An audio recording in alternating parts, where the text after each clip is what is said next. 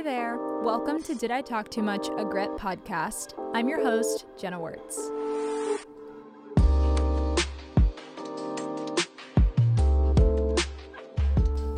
Hello there. Welcome to Did I Talk Too Much? I'm Jenna Wertz, your host, and I'm joined here with two lovely ladies, Lisa Ingram and Sarah Schwartz.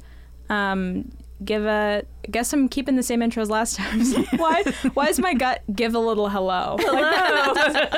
I, like, it. It's encouraging. Give a little hello. Yeah, yeah. Give your what's like your favorite greeting when you think about it instead of just like hey or hi. I think howdy is fun. That is a fun one. Ooh. Greetings is my go-to. Greetings. Like when you think about it, because m- normally Yeah. for me it's just like, hey. Yeah, like the Christian like hey. Yeah, it's especially especially on campus. Hi. Literally, Yeah. that's what it is. Yeah. That's what it is. And you know what? I have nothing against the nice Christian girls that can do it, but it's just not. I just can't. You can't do it if it's not your personality. Like, how Yeah. are you? I'm like, bad. no. I said this to someone yesterday. They were like, oh. I was like, You asked. you asked. that's what I'm saying. Such a deep question we ask people, right? So casually. like, Yeah. like how how are you? Yeah. Like, eh, it's fine. Anyway, we're here today to talk about purity culture. And we have Miss Sarah here because in 2014 she gave an After Dark chapel, arguably the best chapel. Um, I'm like, not you, just the chapel. Oh, okay, itself. I was like, all right, let's yeah. The, the one of the eight. It is the the best of the eight a week. the best weekly chapel. Yeah. Although this was one of my favorite chapels to listen to. Wish I could have gotten credit considering I'm a few weeks behind. um, I'll write you a note. Oh. see if somebody will accept it. that's what I'm saying. I'm like, I literally engaged with it, wrote like a paper about it. Yeah, you did. So That's what I'm saying. I'm like, somebody. I'm like, Lisa, go go back to Jordan. If you guys didn't know, Lisa used to work in s- Spiritual development. spiritual Yeah. development. Yep. Um, I'm gonna have. I have some questions for Sarah. So, what did you study at Biola, and when did you graduate? And then, what are your top two memories in undergrad? Oh wow. Yeah. So I was for my undergraduate career, I was a communication studies major and I graduated in 2013. And then I did my MA at Talbot in theology and graduated in 2017. Um, it's funny, actually, my first, when I think of top two memories, I was the director of a program that I'm pretty sure doesn't exist anymore. Um, uh, so it was called Student Orientation Services, SOS. It's Yeah, it's still there. Okay, Yeah. but it's pretty different. It's different. Okay. It is Yeah. a different. It's it's different than it used to be. yeah. Okay. Uh, so I was the student, one of the student directors of SOS, and that was one of my highlights of my undergraduate career. Um, I was just with my co-director, who is still like a very dear friend. We were just at a wedding together. That's so fun. Um, yeah. Uh, so that was definitely a highlight. Um, and uh, and just last night, I was out having dinner with um, some incredible women that I went to Biola with. I met the smartest, strongest, funniest, um, wisest women here, and who are still my dear uh, confidants and friends, and whom I would be lost without. So yeah, I'd say those were my those were my two highlights. Wow, so heartwarming. Thank you for sharing. well, let's just hop right into our topic. So, if you don't know what purity culture, the purity movement is, I doubt you don't, but I think it's a little bit more. We were joking about millennials um, earlier before this, but I think it's more of that generation just because, like, you reference in your. Um, talk about how it started with like kids in the 90s and i think it's kind of trickled in but i feel like by the time i was at youth group they were a little bit past that where they addressed it and were like you're not just like a crumpled up rose or whatever so um i but i there's still the residual Yeah. Ness of that I think that we're still seeing. And so that's why it's still relevant and something that we want to talk about. Um, but yeah so I have some context written out that I'm going to read for you guys. Uh, so the purity movement was born as a response to the sexual revolution. And so Sarah talks about this and she basically explains like conservatives feared that Christians would latch on to the sexual revolution. This was kind of introduced within youth groups in the 90s and then it started kind of coming up out of people when they began deconstructing in like the early 2000s and later on like i'll even just see like tiktoks people talking about like oh yeah, I was told this like at a summer camp. I went like they weren't Christian maybe, but they just like went to camp and then they were told this and like their only thing that they gleaned from that is just like, oh, as a woman, like I'm just an object, which is what you get into later here. Okay, first question. So, coming up on almost exactly six years later, Wow. because it was like end of October. so wild. Interesting. Yeah, six years. Also, the bangs looked great. Not saying your hair doesn't look good now, but I Thank was I was admiring them in the video. Thank you. Thank you. Um, what would you say differently now? Like if you were giving it tonight, what would you maybe expand or leave out? Wow, that's a really good question. Um, yeah, so I, I just watched it this morning to f- refamiliarize myself with it. Um, and I'm not gonna lie, I was pretty impressed with that. What, how old am I now? So I would have been like 25 or something. Yeah. I was like, this was well done. It was really good. I was you. very surprised you did it so young. We'll link it to the notes, right? Oh, of course. I will post a little clip of it on our Instagram. Don't even sweat it. And as an aside, it makes me very uncomfortable to be like, I was really good at that because girls aren't supposed to think or say that. oh, Um, you but- can't affirm the compliments. Then you're Right. What you say is selfish. exactly or arrogant Prideful. And- but like there are lots of things i'm not good at That is Totally. a thing i am good at um so all that to say um and so i it is interesting so in 2014 i really feel like that was when even because now you say things like purity culture and people have a reference for what you're talking about. Mm-hmm. Mm-hmm. Honestly in 2014 people were like what does that even mean? So it, Yeah. it was it was a l- more groundbreaking then because my generation was genuinely operating under this idea of um, your virginity is a gift you're giving your spouse and so if you give it away like you're screwed. So it, it really like i had a and i don't say this as like because i was so good i had a line of people to waiting to, talk- to talk to me afterwards. I say it because like there was so there was so much damage done with that um, messaging that I had a like I probably talked to like 30 students that night um, because there's just there's so much shame and damage wrapped up in that messaging and this was maybe some of the first time that they'd ever heard like oh if I've had sex or oh if I've been abused um, I'm not broken and damaged and Yeah. dirty um, so I, I I stand by like the majority of that of As you should. of that message and and and how I talked about things. I think now I definitely am, and I, I do give a slight reference to this, but I'm definitely more aware of now. Um, the number of same-sex attracted violins and and non-binary violins um, who so people who wrestle with their sexual orientation or their gender identity. And I think I if I could go back and alter anything I would probably be more inclusive because I do make the point in the talk that this idea of like your virginity being this like creepy gift that you're giving someone um, is really exclusive, right, to like cis like straight people. But this idea that we're stewarding our sexuality um, as part of our sanctification is broad and inclusive and it's a story big enough for everyone. So if I could go back and do anything different, I think I would just hit that a little harder. Um, that that this story of like us submitting our sexuality to the lordship of Jesus is big enough for all of us. Yeah, that's not just something for if you're straight. That's something um, that's inclusive for everyone. Because Christians, I think, too, people who struggle with their sexuality, their answer is just like, just be single for the rest of your life and don't have sex. Mm-hmm. But then we treat those people like they are half a person mm-hmm. when they're in church or single people. So it's just, it's very interesting that the solution we offer is like terrible. And then we're like, why aren't more people Christian? Right. When you're just like, well, you. You're not like you can be like, hey, I have to steward my sexuality too Yeah. Mm-hmm. and are actually actively doing that. It's a way different conversation. Mm-hmm. And this conversation too in 2014 was pre Me Too. Um, So I mm. think, eh, I think I, well, I mean, I did talk about the story I told was of a friend who was a survivor of sexual assault. And so, yeah, I mean, granted, you only have like 25 minutes, so you can't talk about everything. But even now, it would be a different audience and a different message because we are in like a post Me Too church too, um, mm-hmm. where, which we are all more versed, not perfectly, but in understanding dynamic, dynamics of sexual assault and consent. I probably would have talked more about like how like a Christian sexual ethic is where like consent is at the very tippity top. um, understanding that all of that anyone we in- interact with is made in the image of God and deserves like our our respect and and and love uh, in the ways that we interact with them. So that'd probably be the other thing I would include. Hundred percent. I'm like, let Sarah back for another chapel talk, please. I kind of forget. That's a really good point that it's post me too because it, that was when I was a freshman in high school, hmm. and so I feel like I've always been Yeah. very like I've just kind of, which is a privilege that I've always been like, oh, I, this is comfortable. Not comfortable, but this is something that can be talked about, and it, mm-hmm. people aren't going to be like, "Oh, don't talk about that." You know what I mean? Like it's the environment I was in. It was encouraged to have those conversations, so it's super interesting that that like was before or that was like after this, Yeah. which makes it even more groundbreaking. So great job. Oh, thank you.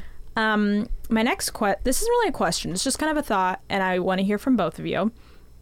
Um, we just have Lisa. Lisa's vibing with us in here. Enjoy. Um, so I have most sins are framed as mistakes, and they don't get like the purity metaphors, like the chewed gum. I think of the crumpled up rose. If you guys have seen Jane the Virgin, Yep. when she is like the rose and it's like crumpled. that TV show's so good. Yeah, Unrelated. very good, yeah. But when she's like crumpling up the rose and I feel like that's just like a good image where then she has it like hanging on her wall and it's just like this like huge like object and just it's just very interesting that like we put sexual sin in like a different category that's almost like outside of grace, which is for women specifically.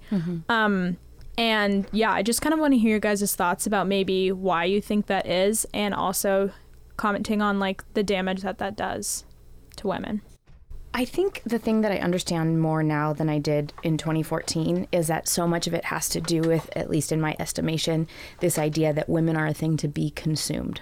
Hmm. Right? So, because in the act of like, let's, like, the thing we talk about consumption with mostly is food, right? So, like, when you consume food, like, it's gone, right? And so, we have the same type of lens to talk about like women's bodies that, like, if they're consumed hmm. by a man who isn't a spouse or whatever, then there's like nothing left to give. Does that make sense? we totally have this makes sense. strange, like it's almost like money or food, the way that we talk about Like limited resources. limit. too. It's a limited resource, and it also has to do with um, ownership, right? So it's like it is that it weirdly plays into this idea that like, well, if someone else has had sex with a woman. Then her husband doesn't get to own her in the future because he wasn't the first one to have sex. Does that make sense? Like, I- Yes. but it is this odd idea of ownership um, that we don't apply to men. So, like, we might still be like, oh, sexual sin, guys, it happened, but they're not damaged in the same way because we don't view men as objects to be consumed by their partners.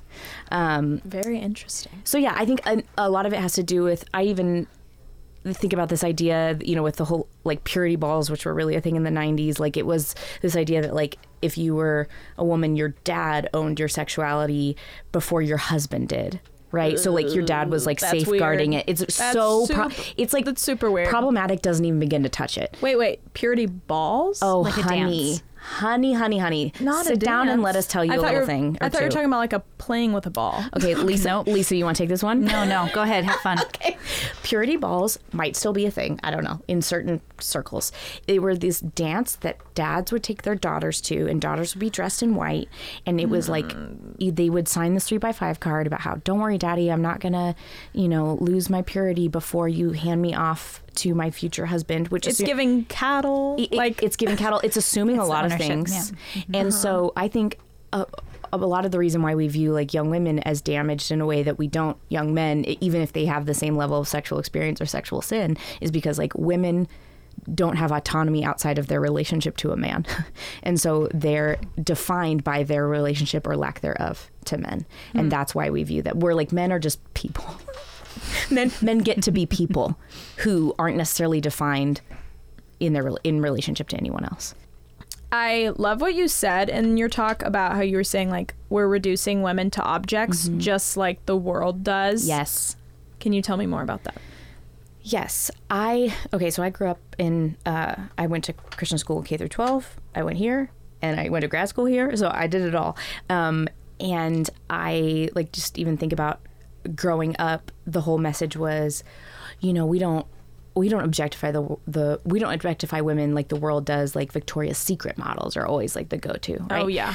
So this idea that like oh that's a thing the world does with like Victoria's Secret models, but my entire life growing up in in the faith, which I still hold dear, uh, but it's not without some nonsense that I've had to work through, um, was that I that women were still sexual objects, but in this way that you needed to be hidden away, right? Like so like I have a large chest, so like and that hit me early in life. And so the number of times that I was told I needed to go like change an outfit or that like I was leading someone to stumble or um or you know one piece swimsuits at summer camp only, that type of situation is still objectification of women because you're like whether you are valuing a woman or defining her in her like a your desire to have sex with her or her not having sex with you is still um, you're still objectifying, but you're just on opposite ends of the spectrum. You're Mm-hmm. still treating a woman like a sexual object. Like I, in this talk, I talked about the research about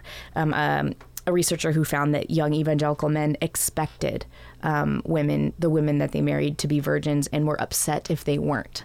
Right? That is Hmm. that is still them engaging in objectification of women. That's not a person. That's an object you're looking to consume, and that's still wrong, and it's still a sin.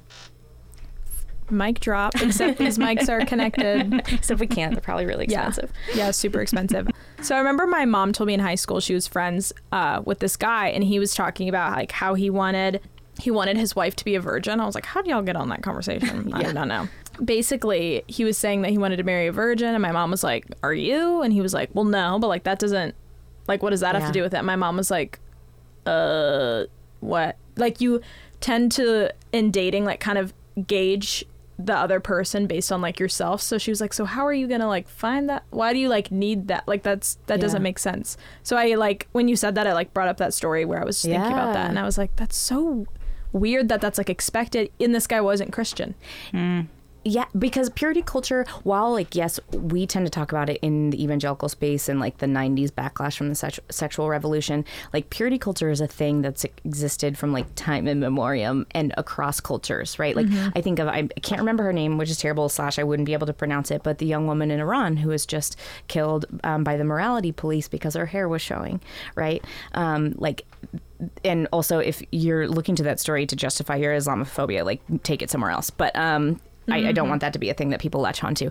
Uh, but this idea, like women have been objectified and like valued or devalued based on their sexual choices, like across time and culture, right? Um, it just looks differently in in whatever space that you're in. So even this guy that you're talking about, right, who wasn't a Christian, still had this message in him that like he was supposed to own whatever woman he wound wound up with, and that her sexual choices, and if she made different sexual choices before they met uh, meant that um, he didn't own her fully or she wasn't something that he could fully consume um, so yeah it's a message that exists in culture outside of our faith space Yeah, and then we should be a space where that's not happening. We even should- even if it's happening everywhere else in the world, that's what would make us different, not being on the other side of the spectrum. completely we should be this space where we so value um, our brothers and sisters in Christ. We so value anyone created in the image of God, which is everyone, that we have this we have this attractive sexual ethic because we should be a people that teach enthusiastic consent, that um, talk about being selfless and generous in your sexual relationships in the context of marriage. We should be a people who are the first ones to condemn acts of sexual violence because it is our faith that informs our ethic that says that that our bodies and ourselves are made in the image of God. So we should really be the, as Dr. King said, the headlights of justice, but too often we're the taillights because we've been imitating the world instead of like living out the kingdom. Facts. And you know, Christians will like they'll see like a movement and then they get mad that it's like not Christian, so they won't support it. And you're like, if you were just spearheading it, then you could have you could have done that. Yeah, there's a lot of work to do. Yeah. Uh, so you mentioned in your talk this like very this very like agreed upon logic of men are sexual beings without much feeling and women are emotional beings without much sexuality. And I kind of want to talk about how does this dehumanize men and shame women? Yeah. So I think that we have told men that we don't expect them to um, embody one of the fruits of the Spirit, which is self control. All believers have access to the fruits of the Spirit. Uh, and it's not like, well, women are going to be more patient and kind and men are going to be this and this. It's like, no, this is what this is what Paul says are the marks of mature Christians. And he doesn't say, here's the marks of mature women, here's the marks of mature men, right? And when you look at the list, it sounds like a lot of women. sounds pretty it sounds like qualities our culture has deemed feminine but actually they're Christian qualities, or they should be. So um, we have again like bought into this worldly narrative that like men are animals who have no ability for self control, and but somehow we're told, oh no, that's true, and we just need to make accommodations for it. Like you should, you just shouldn't wear tank tops, and that'll solve it. Which just it's not. It would have been solved. It's it would have been solved. yeah. Um, uh, and also, if you're going to think biblically about everything, what does Jesus say? It says, like, if you look at a woman with lust in your heart, gouge that thing out. gouge your eye out. Right. It's not like tell her that she's bad and make her go hide herself. Right. Which also I think it's important to distinguish because I think maybe along the lines we got our wires crossed and we thought we defined lust as like any sexual attraction, which that's not what that means. Like lust is the desire to like own or manipulate or exploit that which does not belong to you. Right. So that's what Jesus is condemning. Um, so yeah, we we sold young men this narrative that they are terrible and we don't expect them to be anything different. Um, and then we told, I think largely because it's been men writing these narratives, they didn't check in with women to be like, do you have sexual desire? And so instead, we've had this story of like women don't have sexual desire, they just want to have their feelings, I don't know, and go like spin in a field of flowers. Um, and so i instead of embracing our full humanity, we've segmented ourselves into these half lives.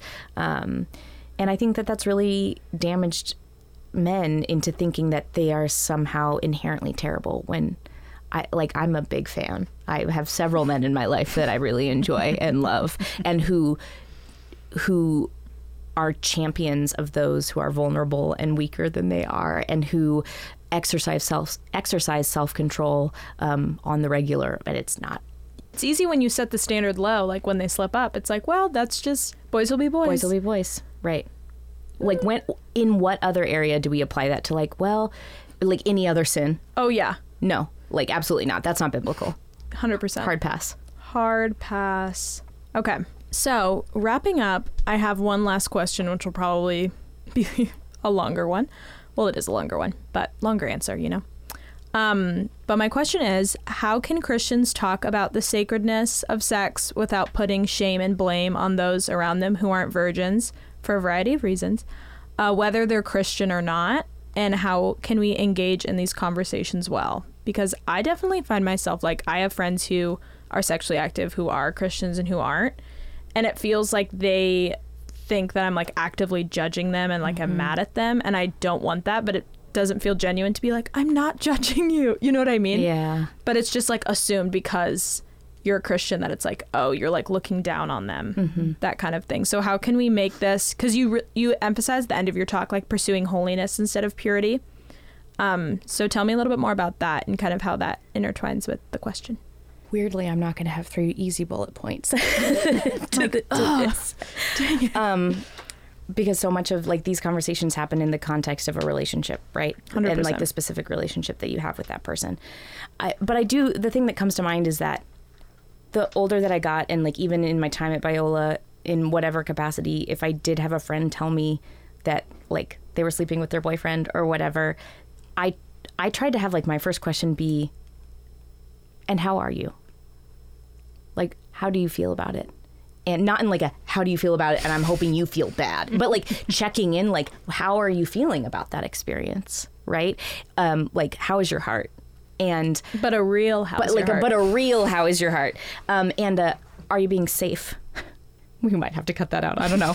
Um but because my christian values lead me to care about that person Yeah. and and and that includes their health right and also is this something you wanted to do like are was were and are your desires and your wants and the things that you don't want being respected um, because i don't think asking any of those questions is condoning those actions but 100%. but it is showing like christ-like care for the state of their physical and spiritual being and so it the message has been sent right like that christians believe that sex is for marriage right so like nobody needs us reiterating that That's what I'm like saying. message Like, yeah. message received um You don't have to ask anyone walking on the street, what do Christians think about sex for marriage? Right. They'll tell you.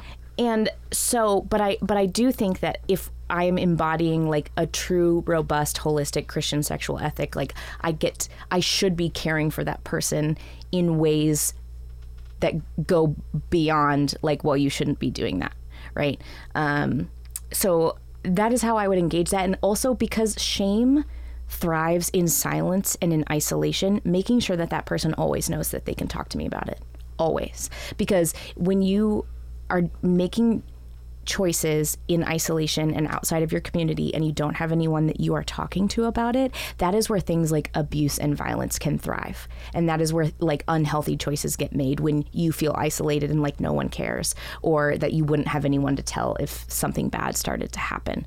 Um, and so I think honestly, so Lisa and I have also worked together at Biola on issues like sexual violence because unfortunately between the mix of like purity culture um, well first of all like only half of survivors come forward anyway because it's sexual violence is fraught with stigma um, and and shame. But then you add on purity culture on top of it, you have even fewer people coming forward um, because we have like this toxic cocktail of of circumstances and or cultural elements.